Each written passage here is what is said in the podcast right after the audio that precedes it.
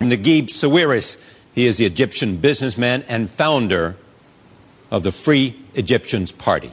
They will stay there until their demands are met, and uh, and actually, to be honest, their demands uh, are not very clear. I mean, uh, they, they, we want all, we want a election. They're saying also the election should take place. Uh, uh, they are saying uh, they're demanding now that the, the military leave. I don't think this is a realistic uh, request. So I, I don't know. I mean, what what what what else? We conclude this evening with an appreciation of Ted Forstmann, a friend, a guest on this program, and a man who had a philosophy of giving that touched lots of lives.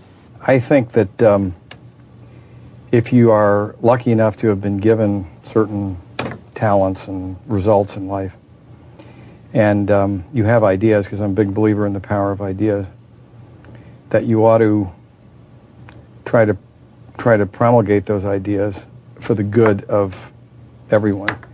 And I, you know, I would.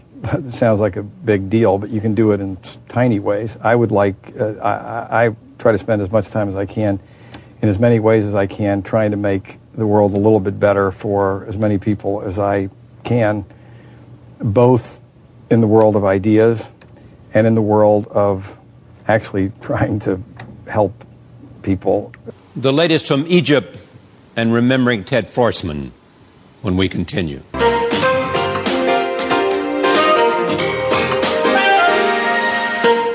From our studios in New York City. This is Charlie Rose.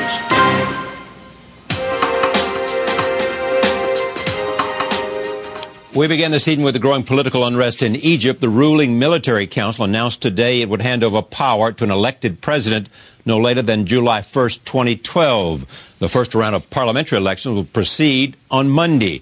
Field Marshal Mohammed Hussein Tantawi, the head of the Supreme Council of the Armed Forces, addressed the crisis in a speech to the nation today the armed forces represented in the Supreme Council of the Armed Forces is not look are not looking at all at the presidency or at power. We put the interests of Egypt above everything else, and we are willing to uh, uh, hand over the authority and power to a civil elected power, and we go back to our barracks if the people ask us to do within a referendum. Mass protests against the country's military rulers have continued on the streets. They're estimated to be the biggest rallies since the overthrow of President Mubarak.